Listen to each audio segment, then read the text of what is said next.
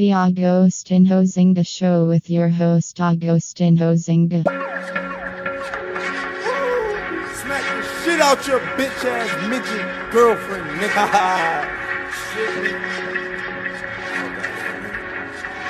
Hello mm.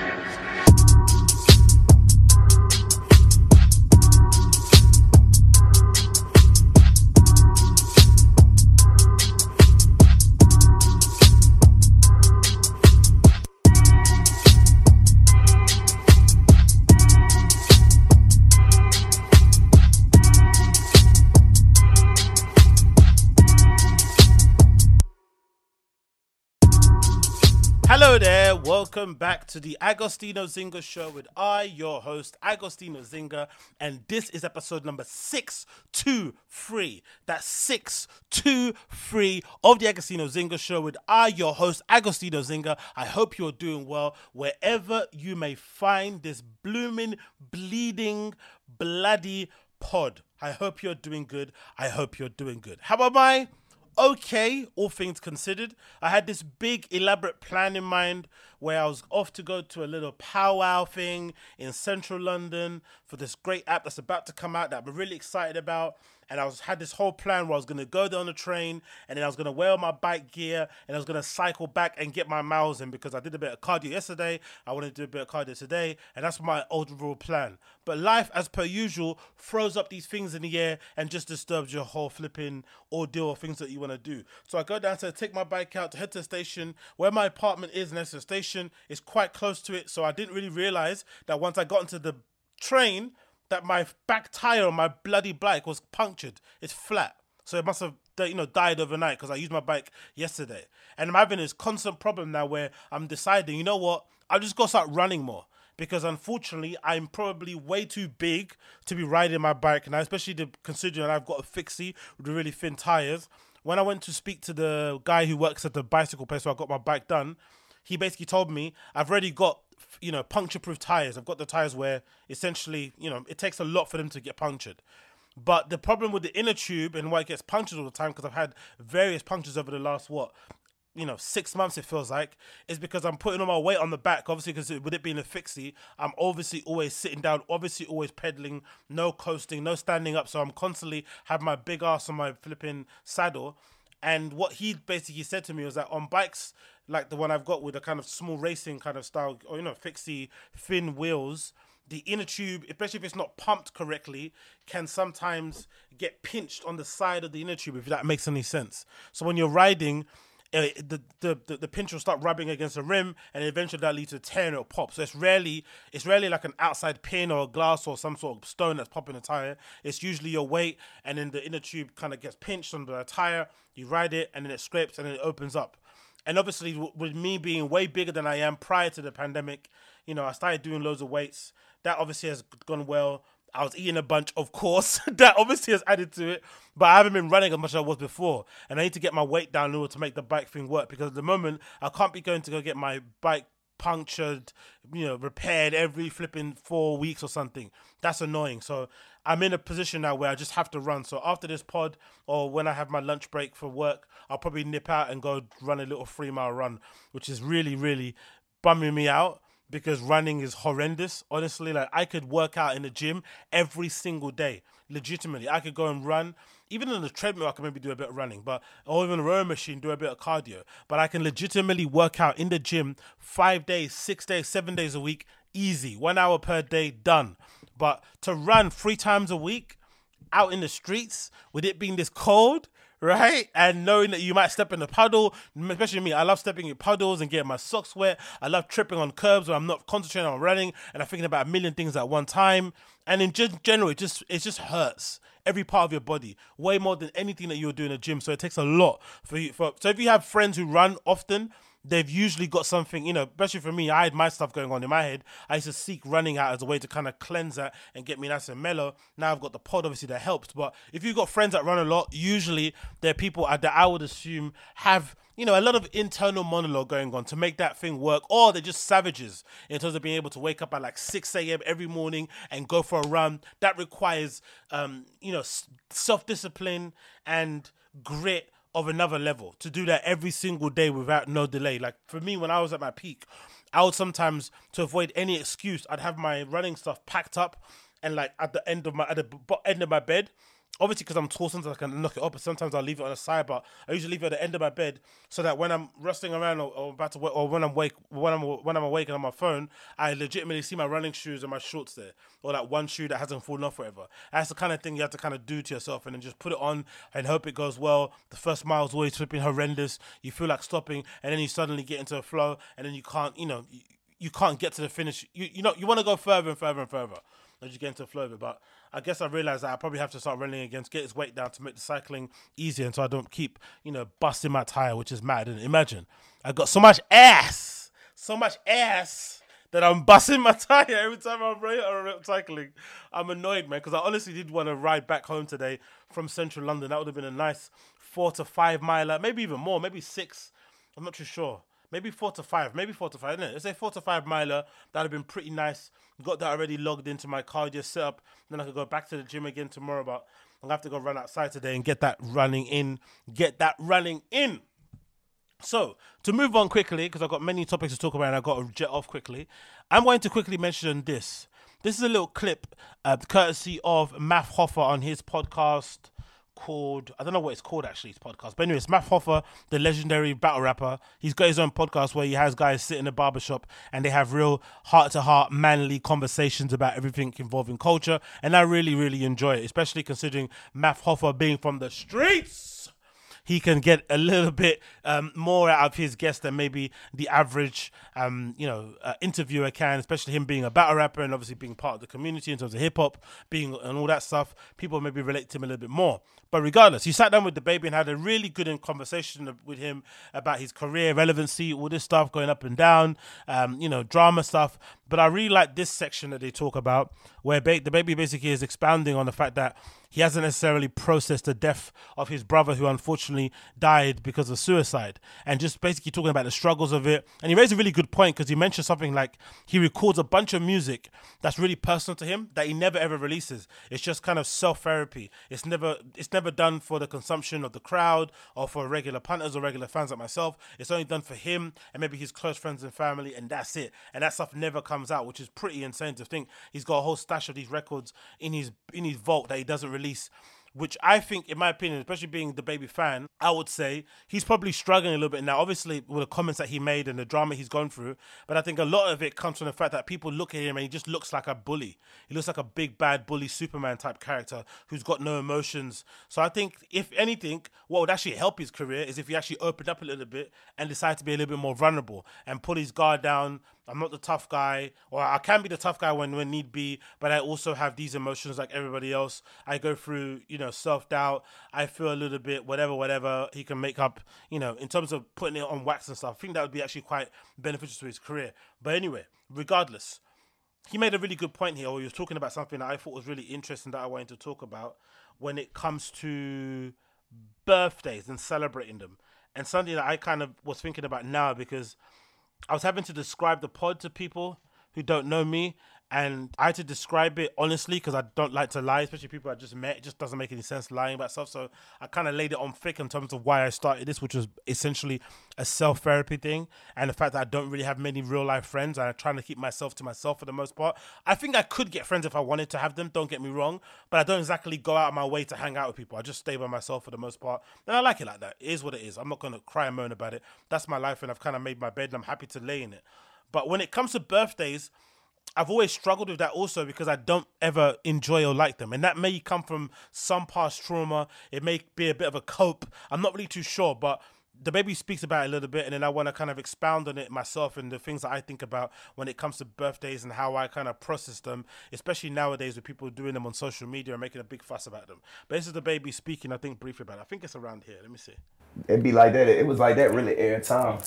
You know what I'm saying? But I kind of understood why I ain't feel nothing. It's just how I've been set up. Like, And I'm the shit. I'm a nigga who don't even celebrate his birthday, bro. Like, I don't even celebrate my birthday. Like, I'm that type of nigga. Do you get that that's not normal? For sure. Like, as a baby, like, I'm I- I starting though. to, Yeah, but it's not. It's not. Just I'm 'cause you starting to understand peep that. Like, see, it it's take, it take for you to goddamn, to try to do for others what you wish somebody would do for you. Mm-hmm. and see that not go the way you not go the way you think it would go, mm-hmm. then you get it. Then you get that this shit not normal. You get what I'm saying? I'm glad he said that because I thought I was a bit of a freak. Because once you look on social media, you see a lot of people who really, really care about their birthdays. They will, you know, make a birthday week, a birthday month. Like it's crazy how far and how hard people go for their birthdays. And I've always thought after a certain time in your life, maybe over the age of 18, you should maybe knock you on the head if you're a bit of a grown up. Just allow it. It's not that serious. No one really cares. But for some people, it is just a good opportunity to celebrate and get your friends, you know, all in one room, have a bit of a good time, and just kind of welcome in in the you know a start of another year for you. Celebrate the fact that you haven't passed away and you're still here to enjoy the fruits of this wonderful life that we live, or whatever the reasons may be. But I think for me, my aversion to celebrate my birthday probably stems from my childhood in terms of I never I never really had the means to celebrate it the way I kind of thought in my head I wanted to celebrate in terms of money. And I never was somebody that liked to ask for things, especially if I kept getting no's. So really early on, if you keep getting no's and you keep getting told you can't do this, can't do that, eventually you just learn to deal with the fact that you can't do it. And you just get numb to the idea of being disappointed or feeling left down or feeling left out. I remember one kind of you know, monumental part of my life where I kind of had to process, okay, I'm not gonna be able to do anything that I want to do whilst I'm a kid. I have to just wait until I'm an adult. Was when I was uh, in primary school. This is a really dumb example, but it was at the first first holiday that we had. No, it was the first trip that we had as a as a uh, yeah, it was the first trip we had in, in primary school. Sorry, in primary school I must have been how old? I guess I was probably eleven or something, or maybe under eleven. And it was a trip that you go to Paris. And I think at the time, if I'm not mistaken, it was like a geography trip, something to do with geography. And we were meant to do that, and I couldn't go. So it's like a you meant to go to a boarding thing and stay over and sleep. And I remember not being able to go, and I remember being really disappointed and hurt by it. Then we had another trip later on that was a trip to go to Devon. Was another geography trip, so something to do with ag- agriculture and whatnot. And I couldn't go to that. And then soon after, I developed a bit of numbness, and I put a bit of a guard up when it came to holidays. I immediately would just make excuses and just dumb it down, or just kind of you know take the piss out of it. Who wants to go here? Who wants to go there? That's where lame people go. I'll just make all these flipping coping mechanisms. Cope. I had all these coping mechanisms to help me deal with the disappointment or with the reality that I had didn't couldn't go and didn't have the means to go even if I wanted to. That's the main thing I did. And then when it comes to birthdays, I think it's odd because I had I used to have really good birthdays. Like when I used to go to church quite often, which was between the years of like what I must have been from like 18 to 22 or 23. I was going to church religiously like every single weekend. Um, sometimes I'd be going all week during the summer when there'd be a special, you know, um, cele- special event thing going on there. Big up everybody that went to KICC back in the day. You know the vibes, and it was fun. Had a good time there.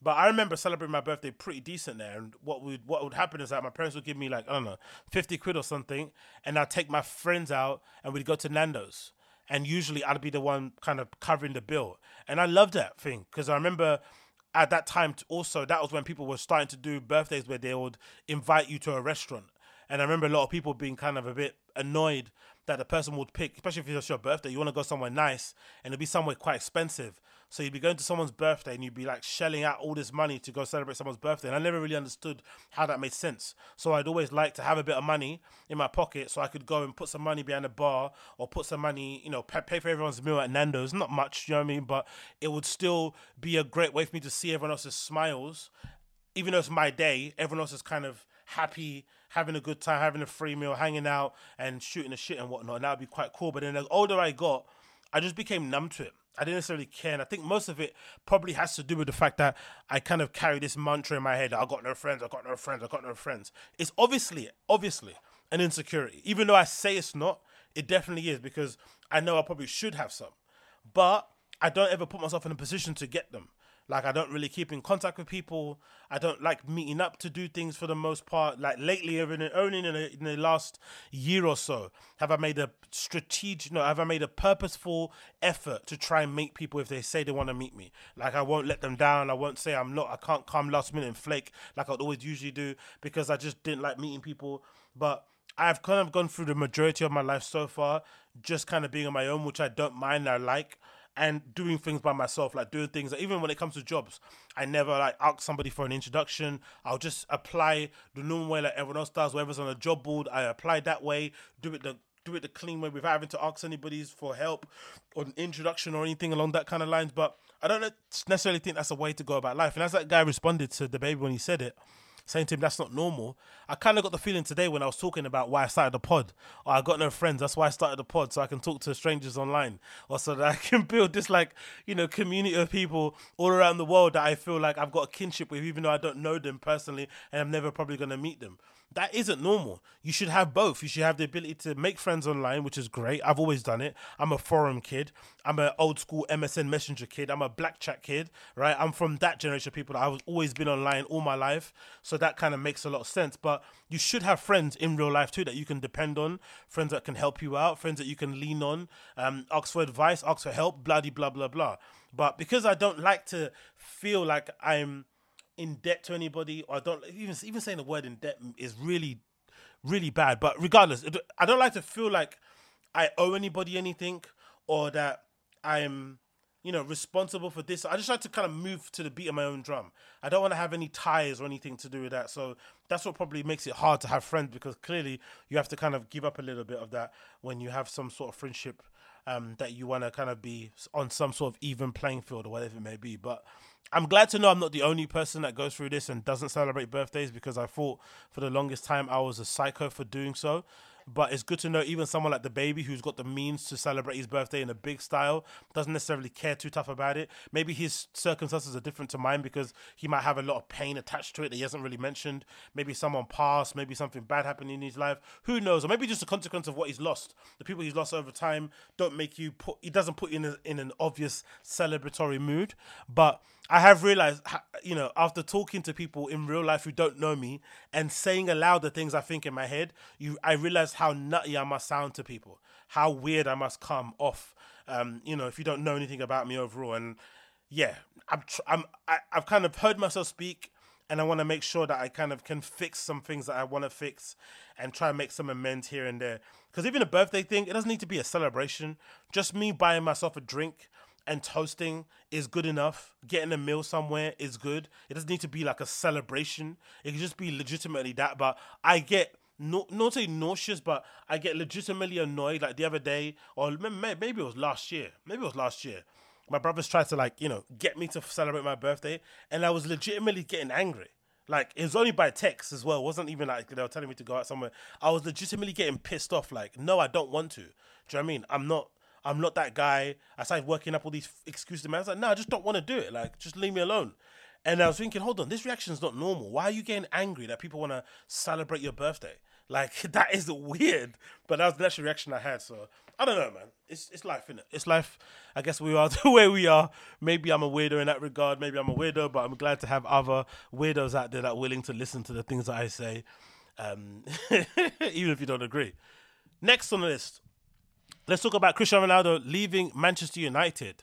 It's not the most surprising news in the world. I guess if some of you watched the interview with Piers Morgan, you would have probably got the feeling, like a lot of people did, that it felt like an exit interview, which I never usually have. I don't know who sits down and have exit, especially I've been at companies where they'll send you a, a form to fill out to give your feedback on the company and what you think could change and blah blah. It's like I don't know, I don't know, I don't do all of that. You know why I left. Do you know what I mean? Especially if it's you left against your own against your will. You know why I'm not there anymore. I don't need to have no flipping exit interview to explain to you any other details. That that doesn't make any sense. But in general, Cristiano Ronaldo interview was crazy because it was probably the first time we've ever heard a player of his stature, especially at United, kind of coming out and criticizing the Glazers. Not really, but more so criticizing the board and the people who basically run the club, not the overall owners. But if you diss the people that run the club, you're by proxy insulting the owners and kind of calling into question their ability to run the club. And obviously, his beef with Erik Ten Hag wasn't the greatest, and maybe his comments about some of the young players weren't the greatest. But in general, it did seem like an interview that someone will be doing, knowing full well they're not going to come back to the club. And this World Cup being in Qatar was absolute. keep knocking the mic. Was perfect for Ronaldo. Perfect timing. Just before Christmas, um, ahead of the January transfer window, if we were going to sell him, then it's obviously best now because he's been he's left at mutual consent and both parties have walked away from the deal. But even if he did stay and it was a sale, they would have just let him train with the youth team players or just told him to stay away from the club, train on your own, and then got the deal sorted out and you would have been fine. So it's kind of worked out for everybody in the right way, I think. So this is an article courtesy of the Man United um, official webpage, and it said Ronaldo to leave. Cristiano Ronaldo is to leave Man United by a mutual co- agreement with immediate effect. The club thanks him for his immense contributions across two spells in Old Trafford, scoring 145 goals in 345 appearances.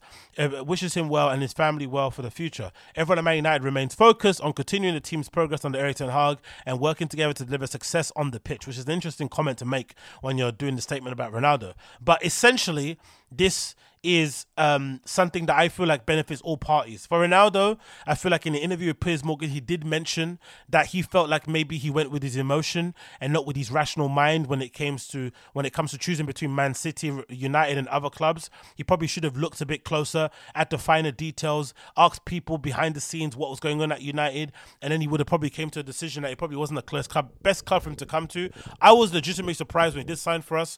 I was the person that was worried if he went to Man City that his impression, that my impression of him being a legend and somebody I looked up to in terms of a sportsman would become forever tainted if he was to don that sky blue jersey.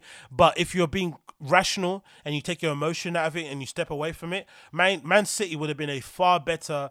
Um, far better match for Ronaldo at this stage of his career than Man United. He still may not have played every single game that he thinks he should be playing at United, but I think in general for his career and the way that he plays and his lack of running and the fact that he can't do the things he used to be able to do, Man City would have been a far better club for him. He would have been cover for Haaland if they did sign him at the same time. He would have maybe been their main striker playing up front. He would have been able to score loads of tap ins and he would have easily, easily, I feel like, surpassed his 18 goals he got for us last season if he played for Man City. And maybe even another league like Italy. I feel, heard those rumours about him supposedly going to Napoli. That obviously got shut down. But regardless, Man United was probably the emotional move and didn't probably suit him overall. Us as a club, I think in terms of restoring some sort of good vibes at the club and maybe taking the heat off the Glazers, signing Ronaldo made some good sense.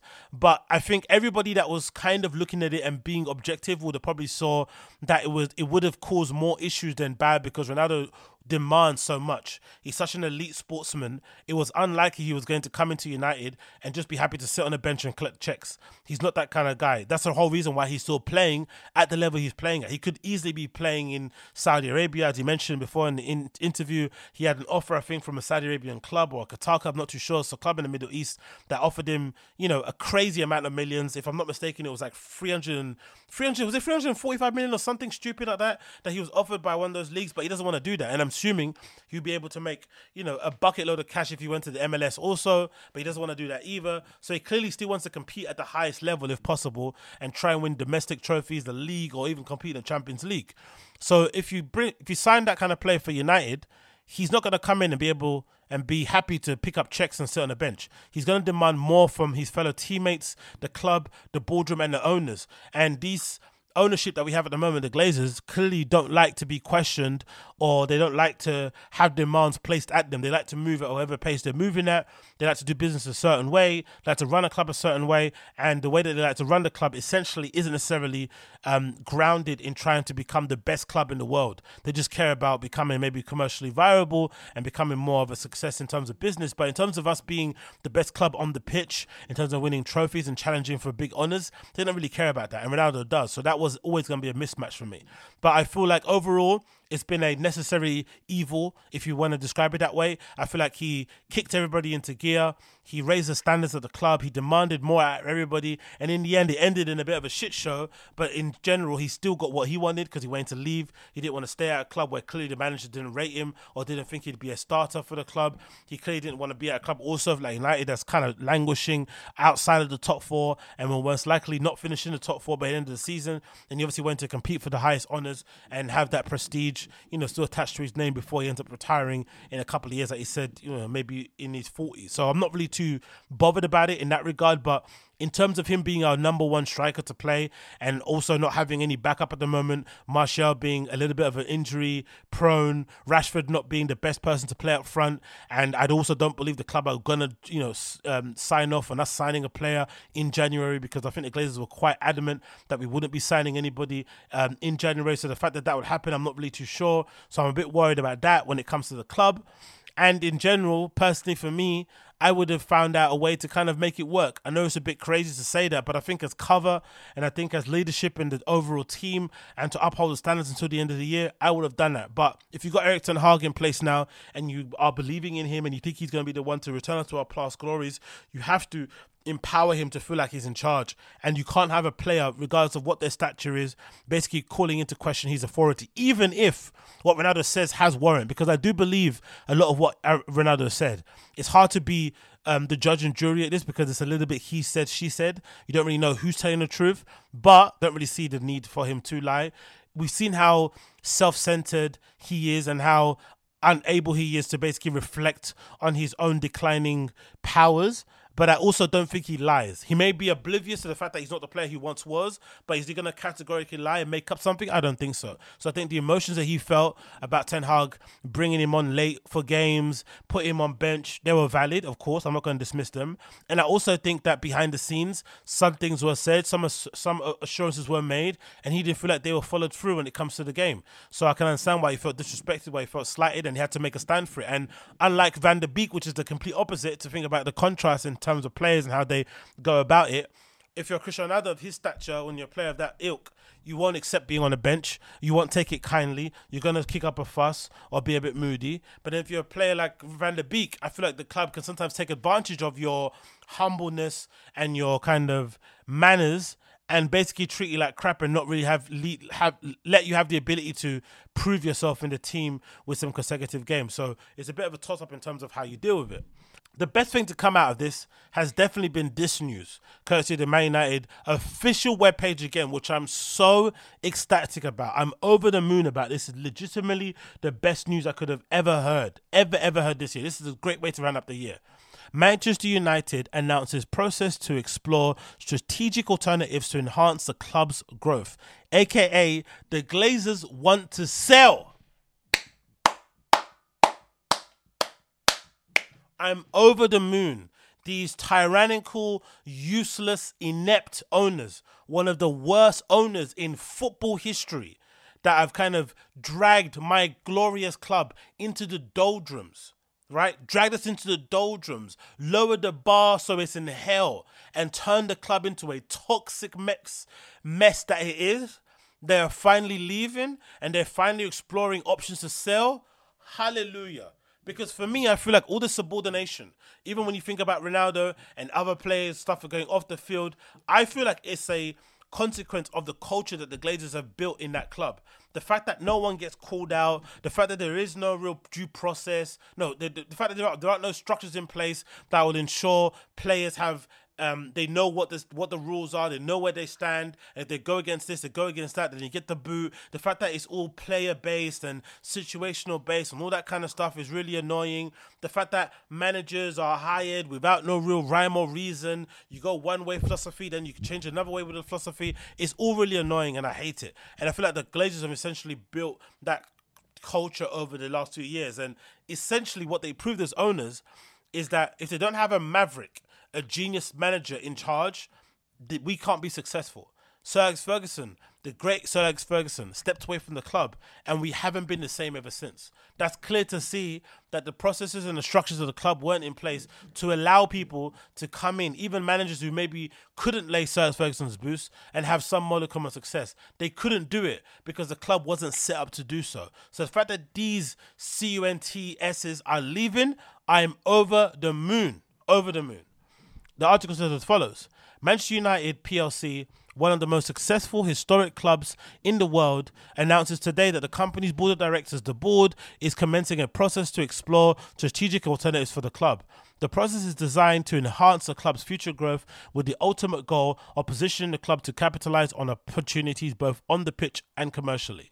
As part of this process, the board will consider strategic alternatives, including new investment into the club, a sale, or other transactions involving the company, which will include assessment of several initiatives to strengthen the club, including stadium infrastructure redevelopment, expansion of the club's commercial opportunities on a global scale, each in the context of enhancing the long term success of the club's men's, women's, and academy teams and bringing benefits for fans and other stakeholders.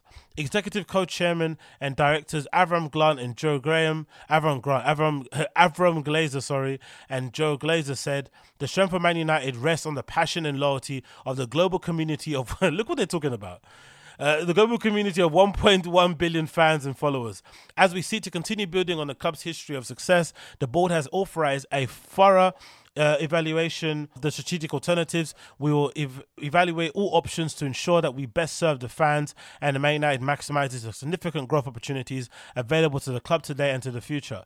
Throughout this process, we will remain fully focused on serving the best interests of, uh, of our fans, shareholders, and various stakeholders. The Raine Group is acting as the company's exclusive financial advisor and Latham and Watkins LLP legal counsel to the company. Rothschild Co. is acting as the exclusive financial advisor for the Glazer shareholders. There can be no assurances that the reviewing uh, that review being undertaken will result in any transaction involving the company.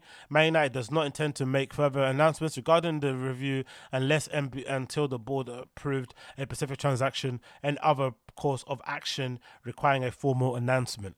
I'm over the moon. There is this other statement that came out allegedly that says something along the lines of the Glazers are only looking for US buyers, which I think is a nonsense because you know they're gonna have other people come in and obviously put their bids in. I've, I've heard talk already of a Middle Eastern conglomerate coming in and saying something. So I'm happy. I don't care who owns us. I don't think there are any you know billionaires out there that are morally in a place to say that they don't earn their money in some sort of uh, immoral, you know, way that maybe would go against some of our worldviews. So I guess it is what it is. But I just feel like as we get new owners in who, you know, first port of call is us winning trophies because that's something I never really understood about the Glazers. They came in and didn't necessarily care about winning the trophies or putting into a process, uh, putting us putting a structure in place that would allow us to win trophies until maybe the last few years. I don't feel like they did it for the majority of the time at the club.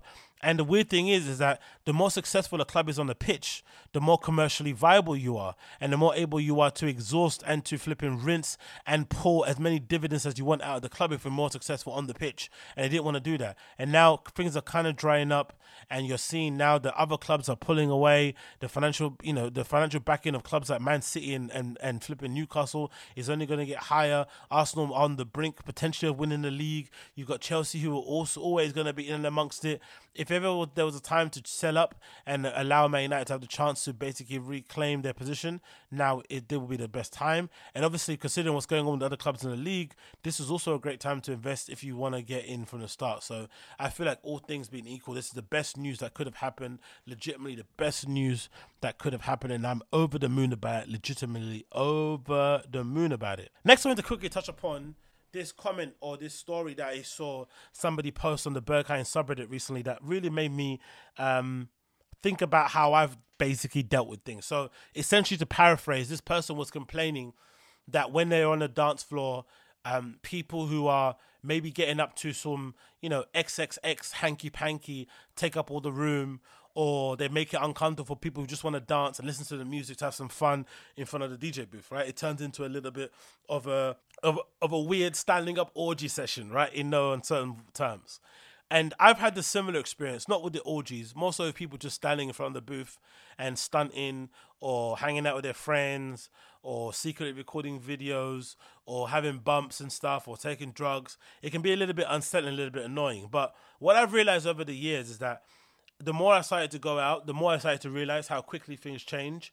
And the community of people that I used to go out quite often with, even the people that I used to promote club nights with, I used to do that quite often, um, all year round. And there'll be a certain group of people who, you know, you may invite to come and do your club night. They might invite you to do theirs, which they didn't actually, which is always kind of funny, but hey, it is what it is. But you just always saw each other out and about. I rarely, if ever, see the same people out and about now when I go out. Now, don't get me wrong my taste in music has somewhat matured and maybe evolved. I'm not listening to the same things I was listening to when I was promoting those club nights. But just in terms of going out and being around, I don't see those guys and girls anymore. And I think a lot of it has to do with them just moving on to different things. They don't necessarily care about going to the club as much as I do. So if that's the case, there's going to be new generation of kids coming up or just new people overall who are going to be taking those people's spaces. Because one thing about clubs even though the generations keep changing every four years and the scenes right that's the kind of um, thing that a lot of owners say a lot of people that commentate on cultural events and nightlife and scene reports and whatnot, they always say usually it's like a four year cycle in terms of one crew or one clique or one kind of movement or one kind of thing that's happening in that four year block. And then another four years, is another scene kind of populating and spreading through. So I keep knocking the mic. All that things kind of happen a lot. And I feel like now, however many years has passed, clearly there's a whole different con- conglomerate of people out there that are enjoying themselves. And for the most part, when I'm in a space and I feel like I'm getting annoyed by the people around me, the first thing I do is a little bit of self reflection and kind of ground myself and say, hey, they're not doing anything annoying. They're at a party, they're they're they're intoxicated, they're high, they're doing whatever they're doing, but they're not doing anything wrong. If you're feeling agitated or you're feeling upset, take away take yourself away from the situation. And that's the beauty of clubs. You can always find a little pocket somewhere where you can dance and have a good time. And for someone like myself who's not necessarily that bothered about standing in front of djs and just watching them mix and seeing how they do things i don't necessarily care. We have live streams where you can literally zoom in and see exactly what they do on the decks if you want to get any tips. But when i'm in a club i want to dance. I want to legitimately sweat my face off. I want to come back have my t-shirt drenched. I want to be tired. I want to have my arms be from all the flipping fist bumping I'm doing. That's what I want. So I don't necessarily need to be in the front. I don't need to be in any area where there's, uh, you know, an abundance of cool people. Just put me in a corner where I can nod my head and hear the music loud. Then I'm all well and good. And that served me really well. And I feel like I've got a little bit of good training with that when I was going to the parties like Inferno, when I'm going to these parties like Budokai, when I'm going to, you know, uh, Body Hammer, all these type of places that are more so queer and LGBTQ kind of based and centered. And me coming in as a straight guy, I kind of feel like I'm taking up space, or you don't want to put people off, or you don't want to, you know, be a vibe killer because you're giving off too much cis, straight, you know, guy energy. So I usually just find my space or my place to kind of dance, and I kind of keep to myself. It's been difficult in the beginning, especially in start. You go to these flipping inferno raves and stuff, and you see these people walking by in these amazing outfits, boys, girls, whatever. You want to touch, you want to talk, you want to admire, you want to exalt, you want to praise but actually as well intentioned well intentioned as you may be it just comes across a bit annoying. It comes across a little bit needy. It comes across a little bit intrusive. You just kind of got to keep your distance. And I've learned to kind of navigate those sort of spaces and make myself comfortable without making other people uncomfortable. And I feel like that has maybe led to me understanding that when I go to a place like Berghain and I see all the cool kids in the front, all the Gen Zers doing their thing with their little pearl necklaces and their painted nails and their cool piercings and their vest shirts tucked into their trousers and all that stuff, I don't get annoyed by it. I actually smile and think, yeah, great. Those are the next gen who are carrying a torch and are going to do great things. The same people who are there dancing are probably like me when I first went to the Berghain, where I was like, oh, one day I'm going to be behind that booth. And that's what they're probably thinking. They're thinking one day I'm going to be behind a booth. One day I might own a club like this. One day I might have my own DJ agency, whatever it is. They're all kind of germinating those ideas and kind of bouncing off each other and all that energy. And the first and last thing I want to do is come in here like the old furry, be like, oh, back in my day. No, no. I just pull myself away from the situation, find a little pocket that I can dance and have a good time in, and it's all well and good. It's all kind of been removed because I hear a lot of people talking about you know Gen Z and kind of making them out to be the most annoying people ever in the world. Trust me, they're not. I know what we used to get up to when I used to be out in clubs, right? We used to do just as bad as they used to do. Like I've got my education about knowing not to do certain things on the dance floor or how to maneuver myself, but that comes with experience, that comes with knowledge, that comes with going out a lot of times, sets of reps, being out there. And sometimes people care more than others, you know? Maybe I have more sensitivity to these things because I'm more foreign to it. But maybe this new generation don't because that is what they that's their day to day life. They know how to, you know, they know about pronouns. They know how to interact with spaces that aren't necessarily designed for them and not be overbearing. It's just something that's ingrained in them because that's what they've lived. That's what they've been brought up in. Maybe I haven't because I'm having to kind of educate myself in real time. But I think in general, if you're ever in a space and you feel annoyed and you feel like people around you are doing this and they're doing that, look at her, look at him, blah blah. It's never them. It's always you. Take yourself away from the situation. Go to the toilet. Have a little, have a little drink. Maybe drop a pill, whatever it may be. Come back out. Find a corner for you to go and dance in, and then just stay there, and you'll be fine. And everything will be forgotten about. It'll all be a distant dream. I guarantee it'll be a distant dream. That's my impression anyway. That's my impression anyway. Next on the news here, we got news courtesy of Mixmag, which I thought was pretty cool. It says Travis Scott and Skepta to headline new Virgil Abloh honoring festival in Miami. I immediately thought about it. So I was like, oh yeah, damn, it's actually a one year anniversary coming up, isn't it? If I'm not mistaken, Virgil Abloh passed away like the end of November, beginning of December. So his one year anniversary of his passing is coming up. One year already. And it feels crazy because I remember when I used to keep looking at Virgil's Instagram story, which I absolutely love. And I'm kind of, I feel like maybe that's where I decided to carry the torch in terms of just uploading mad Instagram stories. Because I think I remember when he passed, one of the things I said I remember I would do as a sort of way to honor his legacy and the kind of impact I felt like he had on my life in terms of what he did, his outsized impact, I feel like was to do just a million projects at once, and I feel like I've kind of done some of that. But also the Instagram stories thing, and also the oh, you know another thing also that I've learned from that I've kind of done as to kind of carry the torch, just following people who follow you. Rags. If you follow me and you're cool and we have a little interaction, bang, I'll follow. Do you know I mean? I'm not tight with a follow. Um, replying to everything, like especially if I see stuff online. But let's continue. Um, it says as follows: A brand new festival honoring the late DJ and fashion designer and entrepreneur Virgil Abloh is set to go ahead for the first time this December in Miami. Mirror Mirror Festival will take place across one day, December 3rd, at the Miami FPL Solar Amphitheater at Bayfront Park as part of the city's up and coming Art Basel affair. Raw, Art Basel. That's always a, that's always an indicator that the year's ending, isn't it? When Art Basel comes around. Like all year round, flipping influencer tour, you're going to all these different places, and then boom, Art Basel, Miami. You're kind of chilling out with a Negroni, looking at people in your free Stussy garms, loving life. Travis Scott and Skepta have been announced as the headliners for the debut event, who will then be joined by artists that include Yves, Yves, um, Yves Tumor, who I'm a big fan of, Bambii, who I featured, I think, before regarding that topic regarding the Blessed Madonna or the Black Madonna, I think so. Pedro, I'm not too sure who that is. Venus X, who I actually booked once for a club night in Dalston many moons ago, and she cancelled last minute. Damn you, Venus. Damn you. Um, A Side Ramper and Benji B. Benji B, I, I don't know, man. Love hate relationship with Benji B. When I see my man play Amapiano, I just had to turn off. But we continue. Uh, Mirror Mirror was set up to honor the of the late great artist Virgil Abloh, who passed away in November 2021 um, following a private battle with cancer. The festival is set to commemorate Abloh by championing artists close to him. Shannon Abloh, Virgil's wife and CEO of Virgil Abloh Securities, said in a press release, Virgil had the ability to bring everyone together to create magic. 100% agree with that. With his close collaborations, we wanted to bring everyone together to celebrate Virgil's legacy, his passion, and his care for others. He believed his work was championing others and will continue to work to supporting the youth in the arts launch of the Virgil Abloh Foundation in 2023. The creation of the Mirror Mirror um, was helped by the long-running collaborator and friend Benji B, who, with all profits going towards the Virgil Abloh Foundation, set up next launch next year. Amazing. Mirror Mirror was has also sees Travis Scott return to the festival stage. His first headline show. Wow, true. Since the 2021 disaster, uh, the uh, the Astroworld tragedy. Sorry. Next year, Travis is also slated to headline Rolling Loud Festival in California. Tickets for Mirror Mirror go on sale November 23rd. Grab yours here.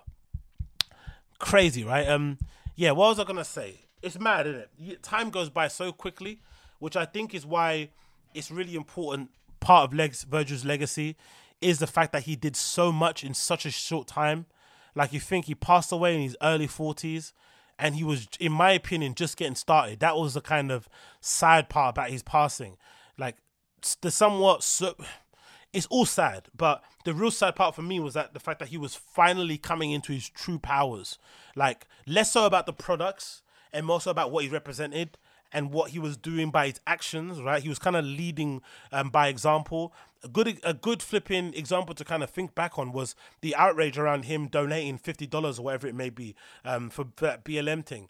He got called out for it. Maybe it was overreaction. Maybe it was justified. We're not here to pontificate about that, but his reaction to it was incredible. All those trust and things that he set up and foundations came, I feel like, and again, maybe I'm misremembering it, but I feel like it came off the back of that call out because of what he donated um, during the whole George, post George Floyd sort of um, unfortunate passing and tragedy at the hands of police brutality and also the after effects with BLM and what, what happened afterwards. He responded in the best way possible. He put his money where his mouth is. And now, in his passing, unfortunate as it is, is now got this legacy that will live long, long past even us passing. His name will be forever tied to the fact that he is um, you know, essentially the person who is sponsoring, helping, mentoring, and providing a platform for these young designers or young people who just want to do cool things. He's basically provided that platform and foundation for them, and it's incredible to see. I also love the fact that Shannon Abloh's getting involved. His wife, who by all accounts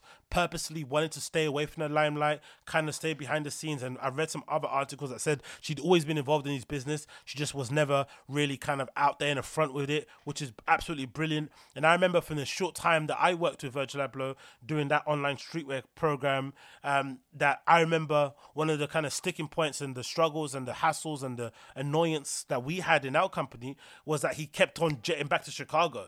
He'd come to Europe to do a project or come to look over a collection or do some meetings, and he'd legitimately get back on a plane to go and hang out with his family again, like back and forward. It was absolutely insane. So it wasn't even like he was one of these other kind of, you know, dirt bag, scumbag people who had a family at home but had a completely different life outside of that. When they were in Paris, there was City Boy doing all sorts of madness. No, he was going back and forth to visit his family on a const- on a constant basis. I can't imagine the amount of air miles he must have had before he passed away must have been absolutely insane. But yeah, so I think that's his kind of everlasting legacy. And this festival being set up, I think, is also a good idea because again, Virgil was always somebody that I feel like in some cases loved the after party more than the show or maybe loved the yeah maybe loved the after party more show because he felt like somebody that loved the ideation and the kind of design process and the collaborative nature of that in terms of the the WhatsApp groups and the sketches and all that and being in the studio. But the show was a little bit of an anticlimax because it came and it went. But then the creating the lasting moments were kind of the pre-show and also the after parties where you get to meet people, touch bases, hug, you know, hang out, play some great tunes, have that moment on Instagram, maybe politic and link with um, link and build with some people. All that stuff was probably stuff that he probably lived for, and that was a part of his life force. And if anything, those were the things that people look forward to as well when they go to Paris. If they went to go to Off White show, oh, what's the where's the after party? Um, where can we go? Where can we go after? Where's the DJ? Where's that happening? Blah blah blah blah. And it kind of went on and on and on. So I feel like this is probably the best way to honor him with having these sort of celebrations, especially at a place like Art Basel, something that Virgil would have obviously done himself. I think easily um, had something going on in that regard. But yeah, it's just sad to see that it's one year gone since the great man passed away. Um, I feel like he didn't get his flowers when he was around. Unfortunately, I feel like a lot of people clearly, you know, went out of their way to try to rewrite history. Like they were always supporting the guy after his passing, which is unfortunate. But in the end, it's still welcomed. I feel like you know, regardless if you are kind of acting brand new or pretending like you didn't like the guy when he was around, the fact that now he's passed and people are honoring him and giving him respect that he deserves is still great because his kids, when they you know grow up, they'll see all these amazing flowers, all these you know influential people in the industry giving him his flowers, saying great things about him, a community of fans and whatnot that you know stretches far and wide and their own kind of you know family and friends close to them that are supporting them all of that will still be beneficial i think going through in the future. So it's all well and good but you know thoughts and feelings go out to shannon abloh and the kids. Hope they're doing well and they're being strong and people around them are supporting them. Thoughts and feelings go out to virgil close friends because i'm sure this next week and so will be bittersweet celebrating the guy's memory but also knowing that he's not here anymore is going to really hurt. But in general you know, he curated such a lasting legacy in such a short space of time. He led by example. Um, by all accounts, was a genuine nice guy. There's not a lot of them in the scene. Trust me, I've been around these people. Some of them are absolute cunts, and the fact that he wasn't, and he had every right to be, given the amount of clout, success, the friends that he has, his network, he could definitely be one of those guys and it would be somewhat understandable. But he went out of his way to be nice, went out of his way to be kind, went out of his way to have manners, to be personable, right? The kind of guy that will shake your hand and not give you that scene, like loose kind of wet fish shake. He would shake your hand, look you in the eye and say, good, whatever, compliment you on something that you're wearing, exchange a couple of DMs, leave you a comment on your flipping Instagram like he did on mine. Do you know I mean? Just be nice. Like, you people on his stature don't do that. Do you know I mean? They, they, they hardly double tap a comment if you leave it on an Instagram account. The fact that he'll leave a comment, an emoji, double tap or like, or even share stuff on your stories goes a long way. I know it's not anything, doesn't mean nothing in the grand scheme of things, but think of the people that are in the scene that don't do that. He did that and went out of his way to do that. So I feel like that is something that I've kind of learned and kind of decided to embrace in my own life. Even though I did it anyway, but in terms of saying, hey, if this guy that reached the heights of the all heights can be nice and decent and not get too big for his britches and not be just an overall megalomaniac, then I have no right to be it, especially at what I'm doing.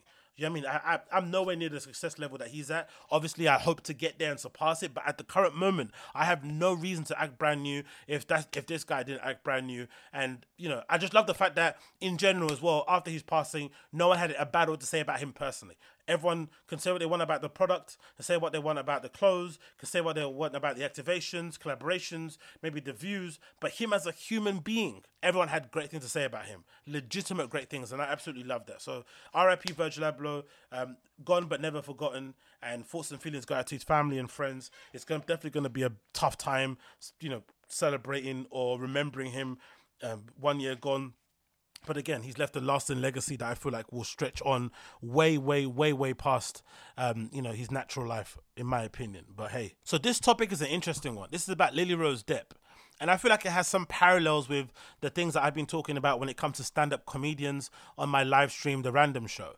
And when it comes to stand up comedians, I feel like one of the main criticisms that comes towards somebody like a Brendan Schaub is the fact that he doesn't recognize or acknowledge the advantages that he's been given and the opportunities he's been given through his relationship and close friendship with someone like a Joe Rogan and maybe the platform that he has with the Fighter and the Kid and all that stuff.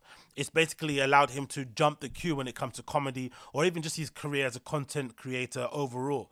But for some reason, he seems to be really unable to recognize that that influence played a large part in the fact that he is the person that he is now at the moment, but he doesn't want to recognize it. And I feel like Lily Rose Depp's situation that she's currently going through, where a bunch of models are attacking her because she came out in this interview with Elle and essentially poo pooed the idea that her being a nepotism baby had anything to do with her success in modeling.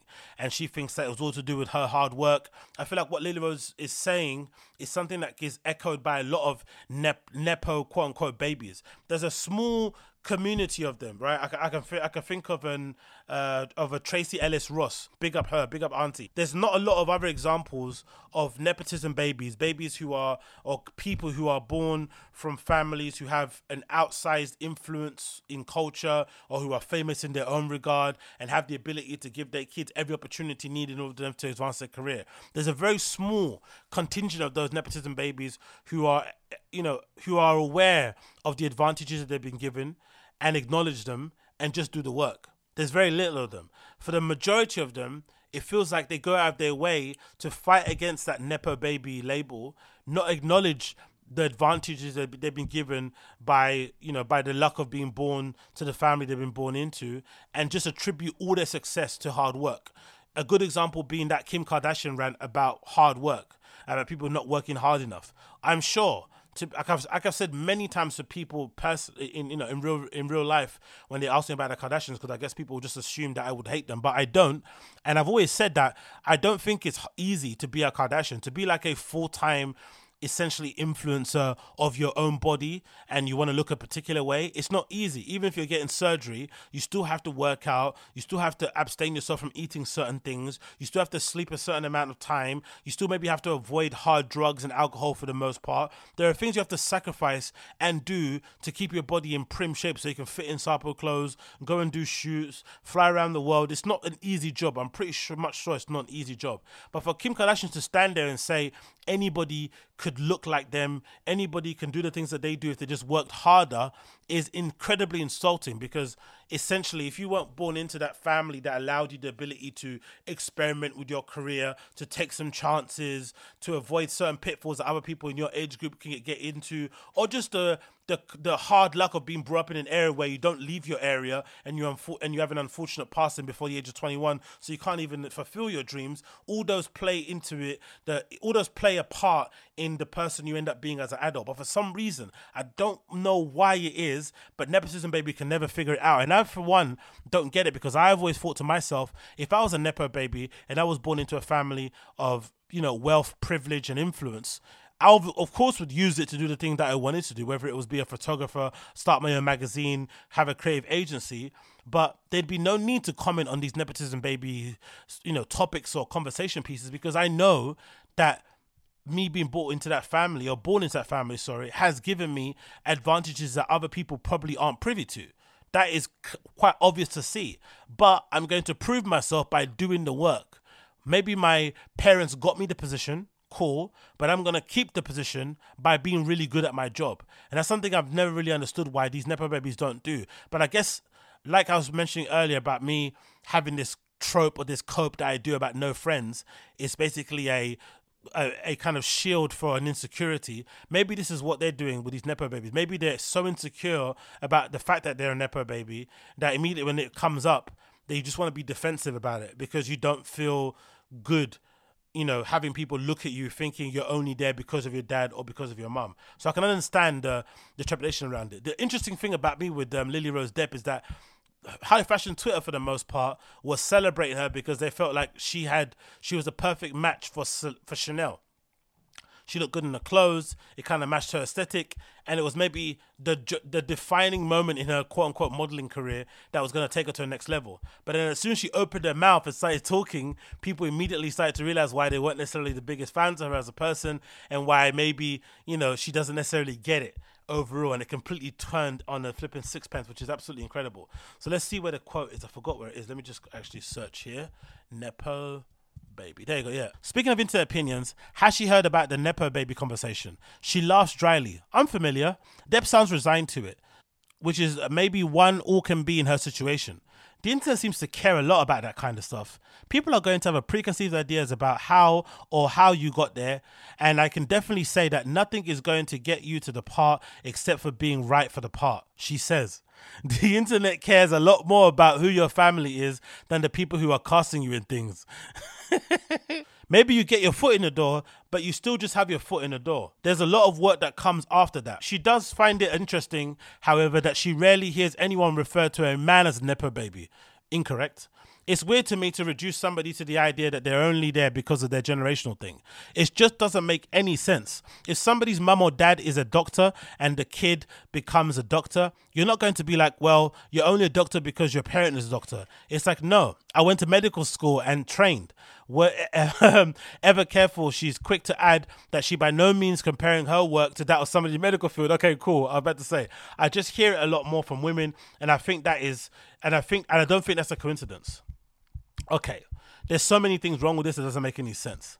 Um, the internet seems to care about a lot of these things than most people. That would be true because most people on the internet are just average, everyday people. They're not people of privilege. They're not people that work in the industry. They don't see stuff that behind the scenes. So all you can do is comment on stuff from just what you see in front of you. And that revolves a lot of gossip, it involves a lot of conjecture, and a lot of just mindless rambling. That's the nature of people viewing stuff on the internet. You're gonna see it, you're gonna comment on it. It is what it is, right? That's not that big of a deal. And then I also think that there's an element, there's an element of some people out there who clearly aren't where they want to be in life. And sometimes you look at other examples of people who are maybe your age mates or in your age range or your peers, and you think to yourself, how did they get there? How am I working my ass off? you know, in, however you perceive that to be, but I'm not closer to my dreams. Yet this person is considerably younger than I am, and they've landed a flipping campaign with Chanel. How'd that happen? You Google their name. Then you start seeing their parents' name in blue, which means they've got a hyperlink, which means they've got a page on their, you know, their own parents have a page. You click on it and you realize, oh damn, that's who their parents are. Now it makes all now it makes complete sense. And it could do two things to you. It could either deflate, it could either deflate you and make you bummed out in terms of you're never gonna have those parents and that's the main reason why you're not successful what's the point give up or it's going to alleviate some of your self-talk some of your insecurity some of your anxiety and let you know that your journey may be a little bit longer or different than this person because they had these advantages that you weren't privy to. That can be that can happen also. And it continues here. Um this part I thought was really really interesting uh, yeah, this part, yeah. I can definitely say that nothing is going to get you to the part except for being right for the part. The internet cares a lot more about who your family is and the people who are casting you in these things, which again is a weird, weird chasm of a flipping blind spot. Because what she's not understanding is that behind the scenes, before she gets into the room, calls are being made, texts are being exchanged to make that experience, you know, easy or things are happening without her even knowing. People, maybe casting directors, maybe assistants, are Googling and checking your social media profiles before you arrived, realizing you're somebody of some sort of repute or some sort of fame, which I imagine would happen way before that. But still, all these things are happening before you even set foot on, on set. So that will maybe influence people's reaction to you, how you kind of navigate the space, whether there's a selection process, it might even get you the job. These are things that are happening without you even being aware of it. These are all things that were happening before you even conceived, right? These advantages were being laid down because your parents basically were successful in whatever field they were successful in, which maybe carried some favors and some connections, some network. These are all things happening outside of your kind of purview. So the fact that she's not aware of them is quite un- it's understandable, but also a little bit um, LOL in that regard. Um, we continue. I hate how she says in this bit, maybe you get your foot in the door, but you still just have your foot in the door, as if the foot in the door isn't everything. How many of us would die, would kill to have a foot in the door in whatever industry that we're hoping to make it in, just so we can prove ourselves? Most of us are like that, right? My, myself included. I think of my DJing stuff. I never want to be given an opportunity based on the color of my skin or where I'm from, ever in a million years. But if somebody gave it to me and said, "Hey, this is your foot in the door," that would be my foot in the door to show and prove that despite you giving me this position or this opportunity based on the color of my skin, I'm actually good enough for the job. I can perform. I can do the thing that you need me to do. I'm actually good at this, but I just need the opportunity to show that I'm good at this. And some of us don't even get the opportunity to show and prove. Some of these castings that she's going to are closed. They're not for anybody to walk into. You have to be part of a particular agency. They're already vetted before you even turn up to the flipping building. Do you know what I mean? So this idea that a foot in the door is, is just a foot in the door is something somebody of privilege will say because it's as if like, oh, we've all got the same 24 hours. Yeah, to a certain extent, but some of us have things, you know, if you're looking after an entire family and you're 18, your your 24 hours isn't the same as some girl who you know goes to Yale and also is a full-time social media influencer on the side. She maybe has more time in a day to do the stuff she wants to do because she doesn't have to look after, you know, a little brother, a mum that may be incapacitated and a dad that's that's not present. That's completely different type of 24 hours. So this is a little bit infuriating, but it continues.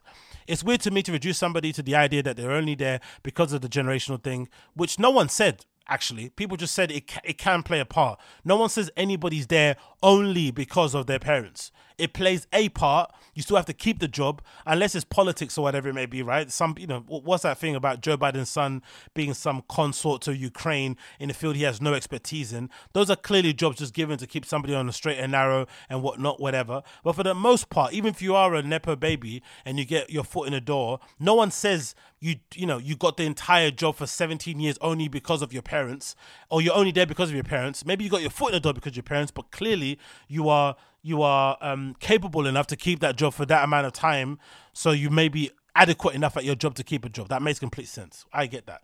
No one actually said that. She's arguing to no one, but it continues here. Um, equating being a model or an actress to being a doctor is laughable by saying if somebody's mom or dad is a doctor, then the kid becomes a doctor. You're not being going to be like, well, you're only a doctor because your parents are a doctor. Because if there was a modeling school that you had to go to, an equivalent of like MIT, an equivalent of Harvard, would she have gone? I doubt it. That's the thing about nepotism babies. They always skip the queue. They always jump the necessary process, necessary steps. Brendan Schaub being a good example. He's a stand-up comedian. Joe Rogan's his best friend. Gives him the opportunity to come on the Joe Rogan experience, which essentially propels his profile, even though he was relatively famous on his own right with the UFC and the stuff he was doing there. But still, the Joe Rogan experience allowed him to reach a whole number of people he would have never probably reached without that friendship. Cool. We completely understand that, right? But there is a school in stand-up comedy which equates to going to open mics right and doing going to going on the road and doing triple runs and stuff and playing for audiences that aren't your own to build yourself up as a comedian. He skipped that and just performed his own crowd from minute one. Never ever did open mics to the extent that professional comedians do never went on the road and performed in front of fans that don't know who he is it was always to his own crowd which Nepo babies always do. They always cut corners. So if there was a Harvard for flipping comedy, or if there was a Harvard for education, or if there was a, sorry, a Harvard for acting, a Harvard for modeling, would she have gone? Probably not. Right? There's at the moment, what is it? Is it's flipping Juilliard? There's a there's a there's a performing arts university that is, that exists, right? Colleges. Would she have gone to performing arts place to go and hone her craft and then use that as opportunity to then go and do a career? No. You step out at what age she is under 22, I think she is, right? Um, she's pretty short for a model. She might be 5'2, 5'3, and now you've got a campaign with Chanel. Most most models don't have that advantage. Most models are already ruled out by flipping model scouts based on their height. They might see somebody that's got an amazing face, but automatically rule them out because of their height, because of their shape, because of their whatever it may be. But you get the advantage to even be seen in that way because of who your parents are. Obviously, it helps that she's got a face. Cool, that clearly helps. But the attributes that most models have that they kind of can't help, you know, in terms of their DNA and their genetics, they're already counted out but you get counted in based on your based on your lineage. So the, to kind of compare it to Doctor Thing is insane because number one, if there was a school for modeling, they wouldn't go, and they'd obviously keep skipping the queue regardless. It continues. Um, no, I went to medical school and trained. okay, cool. Ever careful, she's quick to point out that by no means is means comparing the works just a coincidence. Um, but I do, but I and I also laugh at she's trying to turn this into a men and women thing. There are plenty of nepotism babies within, you know, that are men that people also call out. I don't think it's a gender thing in the slightest, in my own personal opinion. But again, what do I know when it comes to this sort of topics? In it, what do I know? But obviously, forget my opinion on this whole matter. The most important and the most interesting and eye-opening opinion of all this thing was definitely models coming out and essentially denouncing everything that Lily Rose Depp had to say about being a nepo baby and the advantages that that's come from it when she wants to be a model and they completely, completely ripped her to shreds. And it was pretty interesting to see because it was models that covered every kind of remit. It wasn't just done in terms of, I feel like, um, you know, out of any type of jealousy or anything, because some of these models are super successful. Some of them are on the come up. Some of them just have a good and comfortable career. And they all categorically came out and essentially, you know, denounced and, you know, basically called into question everything Lily Rose Depp said. And I thought it was really, really illuminating. One model here called Vittoria Ceretti said as follows This is her, obviously, as you can see there looking very, very good in the headshot there. Nice colors in the black and white. And then her actual comment here is quite eye opening. It says as follows I just want to share a thought here because I can. I bumped into an interview of a so called Nepo baby or whatever y'all call it, because privileged daughter slash son, cousin, niece, nephew, whatever of some kind of celebrity. Let me tell you something. Yes, I get the whole I'm here and I work hard for it, but I would really love to see if you would have lasted through the first five years of my career not only being rejected because I know you have an experience with it and you can tell me your sad little story about it in quotation or in brackets, even if at the end of the day you still have you still always go to cry on your dad's couch in your villa in Malibu. But how about not being able to pay for your flight back home to your family? Waiting for hours to do a fitting and casting just to see a nepo baby walk past you from the warm seat of his or her Mercedes with his or her driver, her or his friend, assistant agent taking care of her, uh, or her, her, his mental health. You have no fucking idea how much you have to fight to make people respect you. It takes years. You get it by free from day one. I have many Nepo baby friends whom I respect, but I can't stand listening to you compare yourself to me. I was not born on a comfy, sexy pillow with a view. I know it's not your fault, but please appreciate and know the place that you come from. Love XV. And it's interesting because I feel like there's a bunch of nepo babies or people who come from privilege in the DJ world, for instance. One that I can immediately think of is Peggy Gou, but she goes out of her way not to speak about her background and her family and how she got brought up because it just invites unnecessary criticism. Why open yourself up to it? But in some areas, nepo babies want to kind of stand up for themselves and say, "No, I'm here for my. I'm here because of the, you know, my hard work only." And essentially they make themselves a target because people start looking you know and analyzing further pinching and zooming, and they clearly see that, mm, by all accounts, if you were just a regular model, you would find it 10 times harder to make it based on just how tall you are, because the girl's 5'2. So you should immediately find it difficult. Regardless of what her face card says, it'll be immediately hard to make it as a model, especially a runway model, especially a model with editorials and all that stuff, because they love models with long arms, long legs, and whatnot, and proportions have to be a certain way. And if you weigh over a certain amount, you're suddenly plus size. It's awful it's really shallow and whatnot, but it's clearly hard to get in just based on stuff that you can't even control. So the fact that you get a foot in, in despite all your quote unquote modeling flaws or acting shortcomings says everything you need to say about being a nepo baby. That's the whole point. You get given advantages or introductions that most people wouldn't get, and some things get overlooked that other people wouldn't overlook. And also, as she mentioned here about the struggles, if you do get rejected, it pretty it it must be nice to get rejected on some comfy pillows. It must be nice to have people you know um, taking you to and from your airport and not having to jump on the public transport or you know fight for a space on a flipping bus or not have money to come back home from a flight from a casting. All those things definitely help your ability to land a job because if you have somehow a clear, calm state of mind, that will allow you to present your best self. But when you're worrying about, you know, looking after your brother, whether or not you have enough money to send your mum, whether or not this person has this, has this, has that, that's going to affect your ability to kind of do a good job. I would assume so. That's just my assumption.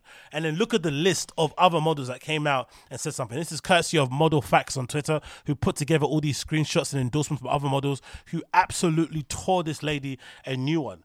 Another one I have to point out here that someone said. Let's put. Let's talk about Anok. It's Anok Yai opens up about her struggles as a newcomer in the conversation regarding nepo babies. And again, let's get everyone's face card up because I feel like that's important to set the tone so you know that they're legit and it's not just some random person talking. These are actual legit models speaking about this stuff. And this is Anok Yai. She says as following. How do you pronounce her name? Anok Yai or Anok Yai? Uh, Anok Yai. I'm gonna say. I remember at the very beginning of my career, with all this hype around my name, there was this perceived notion that I had an upper hand. I can tell you it was quite the opposite. Words can't begin to explain the feeling of being a young new face having to navigate this industry full of powerful, influential people and feeling like you are nothing. I moved to New York with nothing but my college debt and thirty dollars to my my older sister gave me. With the viral photo, many people, even ones in the industry, beloved. What's the viral photo? Is that the one? Of, is that is, is Anok the one from um? Ah, from a festival. Is that is that Anok? I'm not too sure because I'm not again when it comes to models, that's my blind spot. I love fashion, but models, I have no idea what their names are. But is she the one from the festival where she's wearing like some denim shorts and a black top? Look, her skin looks amazing in the sun. Is that her? I'm not too sure. But anyway, let's continue. Um, with the viral photo, many people, even ones in the industry, believe that my notoriety provided me some type of privilege or power. But I quickly learned that what it means to truly have power and privilege. Because at the end of the day, I had none. I was just a new face. I remember just weeks into my career, my agent sat me down and told me, everyone thinks you're rich now, so you have to play the part. oh my god. Amazing, isn't it? You gotta love fashion and modeling in general, or the fashion industry overall. Just your image alone, the fact that you are certain places, people think you got money, which might explain why people. Yeah, I heard people say it's a lot, like with influencers. You might see them in certain places wearing certain things, but some some of them don't have fifty dollars in their bank account, which is absolutely crazy to think of, right? Um, but it continues here, and I did play my part. I knew that I knew that that was my way in. I remember barely being able to afford living in New York, but having to budget out flights, hotels, cars for work, taking out loans so I could buy food, drowning in debt, seeing myself on billboards but having a few dollars to my name. Imagine how that must feel. Seeing yourself on a billboard for this amazing campaign, looking amazing, looking cool in clothes, going to all these shows, having all these people on your phone, but then you don't have any money in your bank account. God Almighty. I had flights for, I had to fight for every single thing, but I don't mind. I wanted to earn my stripes. Every day I went to casting after casting, go see after go see. I knew that if I walked into a room, the only way I would be remembered was by being one of, if not the most talented or interesting people. That's the kind of, you know, that's the unfortunate part of being black in the industry. You can't be good enough, you can't be average, you always have to overperform. Overperform, and sometimes it's not enough. You overperform, you do the best job, and it still isn't enough. But then you have to kind of dust yourself over again and go again because no one's going to give you any sympathy. No one's going to give you a tissue if you're crying. You just have to kind of wipe yourself down and go again. It's brutal. It really is. Every day I went to casting after casting, go see after go see. I knew that if I walked into a room, the only way I could be remembered was by being one of, if not the most talented or extraordinary people. I taught myself everything I could about the industry, studied every model, watched every film, learned how to walk, how to talk, how to pose, everything. Even though I had taught myself all these things, I still walked into rooms terrified because I knew that if I didn't perform my best, I would have nothing to fall back on. I'm young, I'm broke, I'm alone, my parents can't help me. You know how true and how touching that is. That speaks directly to my experience, bruv. There is no there is no comfort blanket. It doesn't exist. It just you just have to legitimately dust yourself up and keep it going. Anyway, there's more to her. I can confidently say, after relentless and consistent work, I've been able to command my place in industry. But the hurdles I've had to go through were never ending teaching myself how to run a business at 19 years old, the imposter syndrome of being a kid from the hood trying to make it out, the survivor's guilt, being ignored at work when someone more important walked in, constantly passing out from exhaustion, being told to think about the money, think about your family, not being able to get support from the parents or because you're the one supporting them. I even be, I even got called a cockroach by photographers. The list goes on. Anok is one of the most famous, well-known models out there and she's got photographers in this era, knowing everything that happened with Terry Richardson and other famous photographers and people in the industry who got cancelled and taken down for their horrible, bully, abusive behavior. There are still people behind the scenes till this day calling models cockroaches and shit. Are you dumb? And this obviously comes because you're not, you know, you don't have the Nepo Baby tag. You're not the daughter of Barack Obama. You're not the daughter of, you know, Samuel Jackson or something like that. You don't have that advantage of coming in a room and having people immediately respect you based on your name. You have to fight for everything yourself. That's why it makes it harder. And again, if you're a Nepo baby, you have your own struggles, cool. But trying to make your struggle the same as everybody else's is absolutely incredibly insulting. That's what it is. It's insulting. It continues. I will see some of you privileged kids stress about not booking a job because of the impact of your career, while there are those of us who stress about not booking a job because we don't know if we'll be able to take care of our parents this month or put our siblings through school. Crazy, innit, to think. I'm proud to say that I've fought for every ounce of respect or acknowledgement that I have. Seeing people benefit from nepotism doesn't bother me at all. I know my talent. Cool. I and work ethic will get me into any room I want. Boss. I, what does bother me is when power players in the industry, brands, directors, and editors pretend to act ignorant to the fact. Exactly. That's that's always been the annoying part for me. Also, it's not the fact that nepotism exists because you know whatever. Hot people influential people are going to have babies and those babies are going to end up ruling the world. It is what it is. It's a it's a it's a story as old as time. We know it. But it's just the it's the willful ignorance or blind um, refusal to acknowledge the privilege that those people have from regular people like you and I it just is what it is. It's unfair. We know we have to operate in a world that it is, is as not as we want it to be in our head. There is no such thing as a utopia. We understand, but don't insult my intelligence by suggesting that this person's struggle is the same as mine. It's not struggle Olympics. I understand, but it is insulting to suggest me worrying already about a shoot that's four months ahead of time because I don't have any money now is similar to this person who's to jump on a jet whenever they feel like it and go to this casting if they're in the mood. It's not the same thing. Please, it's not the same thing. And to the privilege, I'm not saying that having privilege is a bad thing. It's a blessing. More power to you. And I know you work hard and have your struggles just like the rest of us. But goddamn, if you only knew the hell we go through just to be able to stand in the same room that you were born in. Oh, what a killer line at the end. If you only knew the hell we had to go through just to be able to stand in the same room that you were born in. That's it. That's a mic drop. You don't need anything more to say that. Mic drop, mic drop, mic drop, mic drop. Nothing else needs to be said there. Anok absolutely smashed it. I just find it interesting and weird how in some industries nepo babies run away from that conversation. As i mentioned before peggy gou being a good example. Her background if i'm not mistaken is that she had parents that were well off to the point where they allowed her the ability to go to berlin and frolic around and you know figure out her life and whatnot over there. And then that kind of time to figure yourself out landed her in a community of people who were involved in the techno or DJing scene that then kind of you know allowed her to have an interest in it. I think there's maybe a record store involved, but just the ability to have the just the ability to be able to go to another country like Berlin or like Germany from South Korea and just hang out and feel the vibe and take part in a scene without having to worry about how you're going to make money or how you're going to pay rent is a great thing because that's going to allow you if you are artistic to put all your brain power and might and energies into your projects and not into worrying about whether or not you need to pay the bill or how you're gonna, you know, pay for your flipping transport and stuff. Because that's all looked after. That helps you. Now, not everybody ends up being Peggy Gou because she still has to be talented and still has to be charismatic and still has to have hustle and drive and all that stuff to allow yourself to get in that position. I understand. But let's not ignore the fact that that privilege, that base is gonna get you in certain places. And let's not also ignore maybe sometimes if you just having the ability to have the money because you know there's that story with the Solomun article, I think in the New Yorker or the Atlantic, where he said he was able to play for free a couple times to kind of get the interest of certain clubs.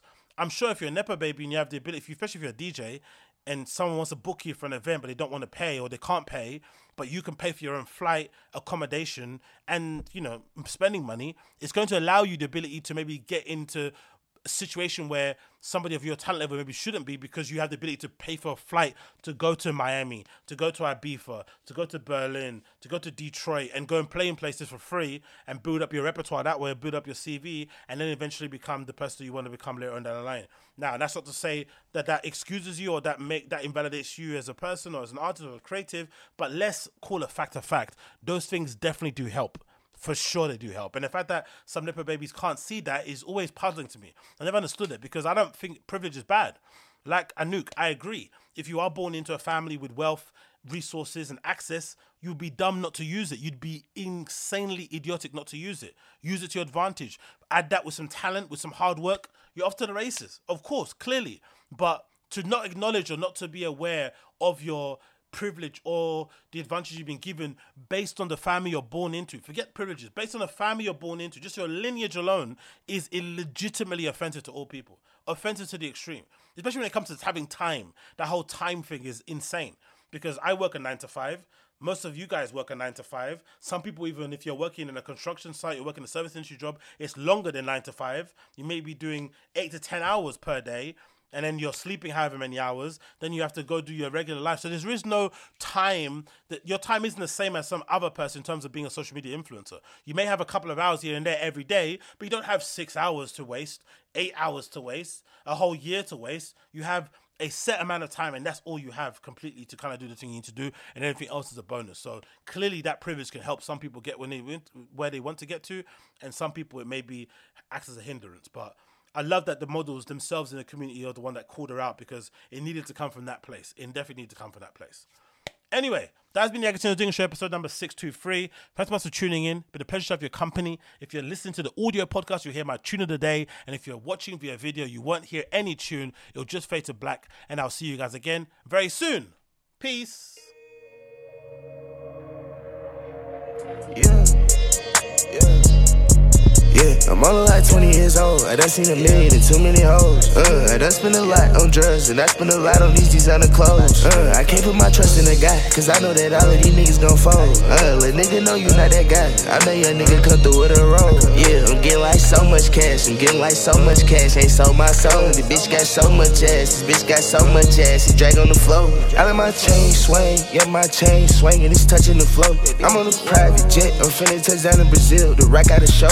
I got a private text. Friend is a private bitch. She wanna do private shit. I'm on my private page. I'm counting the racks and I'm getting flawless, bitch. Uh, I stay getting paid. I stay in the stores. I stay buying all the shit.